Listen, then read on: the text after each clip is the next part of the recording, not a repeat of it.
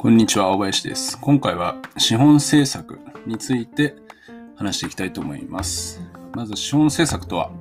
株式によって集める 資本と資本の提供者である株主の構成を計画、検討することというふうに言われています。で、資本政策の目的、作成する目的ですけども、3つあって、1つ目が株式を用いて事業に必要な資金を調達すること。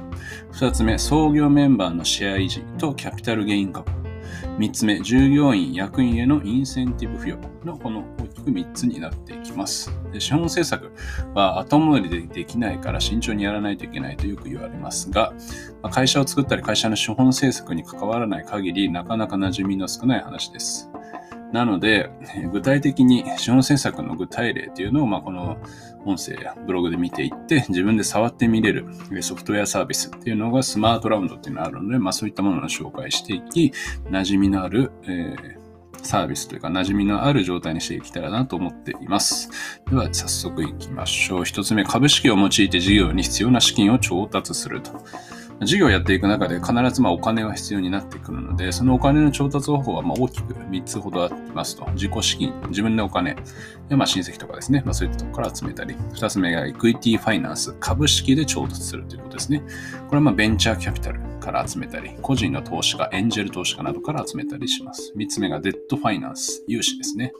銀行からの融資。まあ、お金を借りてちゃんと返し期日までに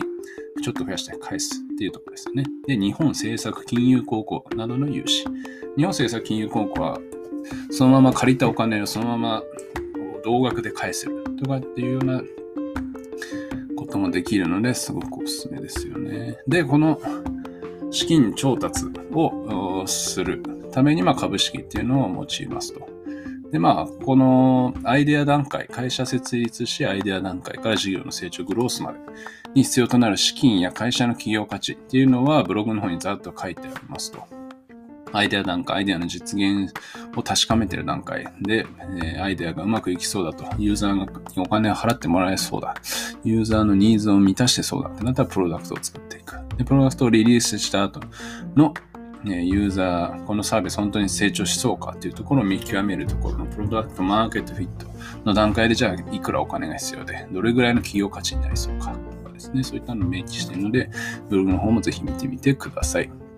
で、二つ目、創業メンバーのシェア維持とキャピタルゲイン確保。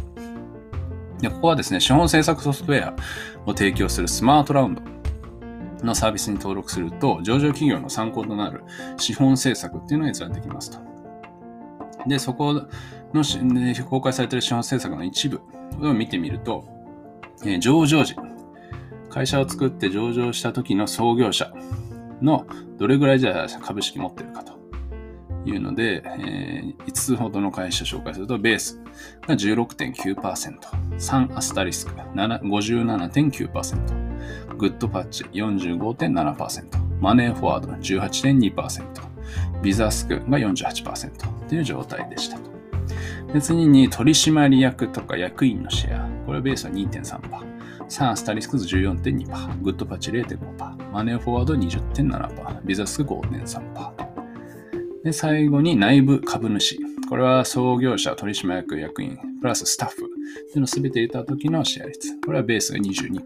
サンスタリスク80%。グッドパッチ56.8%。マネーフォワード44.3%。ビザスク59.4%と。で、ここはまだ数字見てたのは合計調達額をさらに集め切った時点における創業者持ち分を3割以上にしようっていうようなことをよく目安として言われますと。でこれは、まあ、33%以上を持って誰かに持たれると特別決議を単独で否認することができる権限を持たれてしまうので、なるべく創業メンバーで3割以上ちゃんと持つようにしようねということですね。ちゃんと否決できるようにですね。っていうので言われているので、まあそういった数値を見ますと。で、次が、えー従業員、役員へのインセンティブ付与。ここはストックオプションと言われるものですよね。上場、上場した時に、えーまあ、上場後数年経って持っていると、1年あたりいくらず、えー2200万円ずつぐらいでしたよね。確か。を、えー現金化することができる。っていうようなのの付与です。率ですね。これは全従業員に対して何パーセントか付与していくっていうのが話で、ベースが2.9%、サンアスタリスクが7.9%、グッドパッチが8.5%、マネーフォワードが5.5%、ビザスが6.1%付与されていました。ということでした。で、こう最近、まあ、ベンチャーに誘われ、まあ、ツイッター上でとあるベンチャーに誘われたと。で、上場まで固定給は期待しないでほしいと言われ、話にならないと思って即断った。で、その会社、上場したけど、代わりに行った人間の人の S ストックオプションはたったの3%だった。本当行かなくてよかったみたいな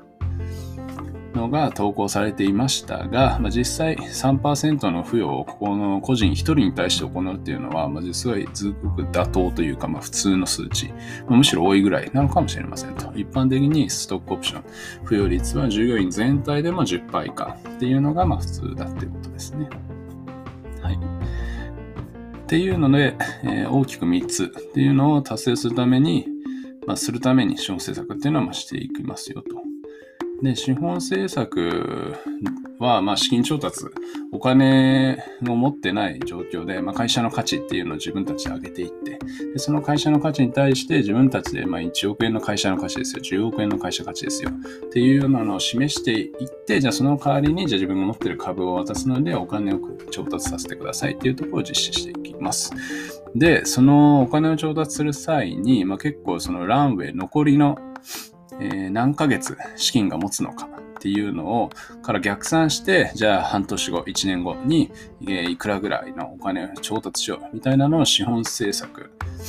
として、え、PL の数値を算出、前回、まあ、この分も話しましたけど、ま、PL の数値出して、そこからまあ、いつお金がいくら必要になりそうかっていうのがわかりますと。でそのために、え、資本政策でから、え、株いくら外の外部の方々に渡して、えー、じゃあお金を調達しようっていうのを考えていくっていうところですね。まあ、この、えー、数値の組み立てとかですね、じゃあ最初何株発行して、1株いくらで、じゃあ企業価値いくらにしますとかっていう計算もスマートラウンドを使うと、まあ、ソフトウェアで比較的簡単に作成できるので、まあ、そういったのを見てもらえるとすごくイメージしやすいかなと思いました。で、そして、まあ、会社の需要計画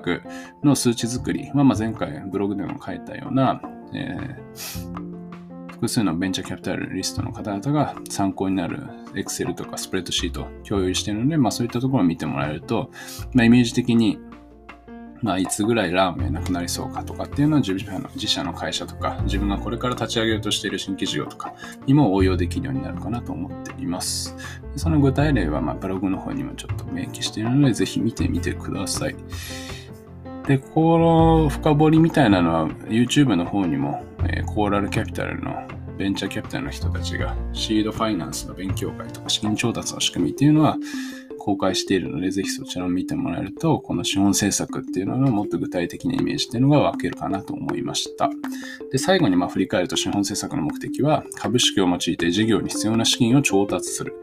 で、創業メンバーのシェアを維持してキャピタルゲインの確保をしていく。で、最後に従業員、役員の人へのインセンティブを付与して、まあ、頑張った人たちが報われるようにしていこうっていうのを図っているために、この資本政策っていうのをやっていますということですね。はい。ぜひ、上場企業の事例などの数値、えー、資本政策、じゃあ、シードのラウンドで何パーセント外部の株主に株を発行したのか、その時にいくら調達したのか、その時にまあ売り上げがどれぐらいだったのか、みたいなのは、えイメージとしてシミュレーション、サマートラウンドを見てもらえるとイメージつかなとも思いますので、ぜひそちらも見てみてください。ありがとうございました。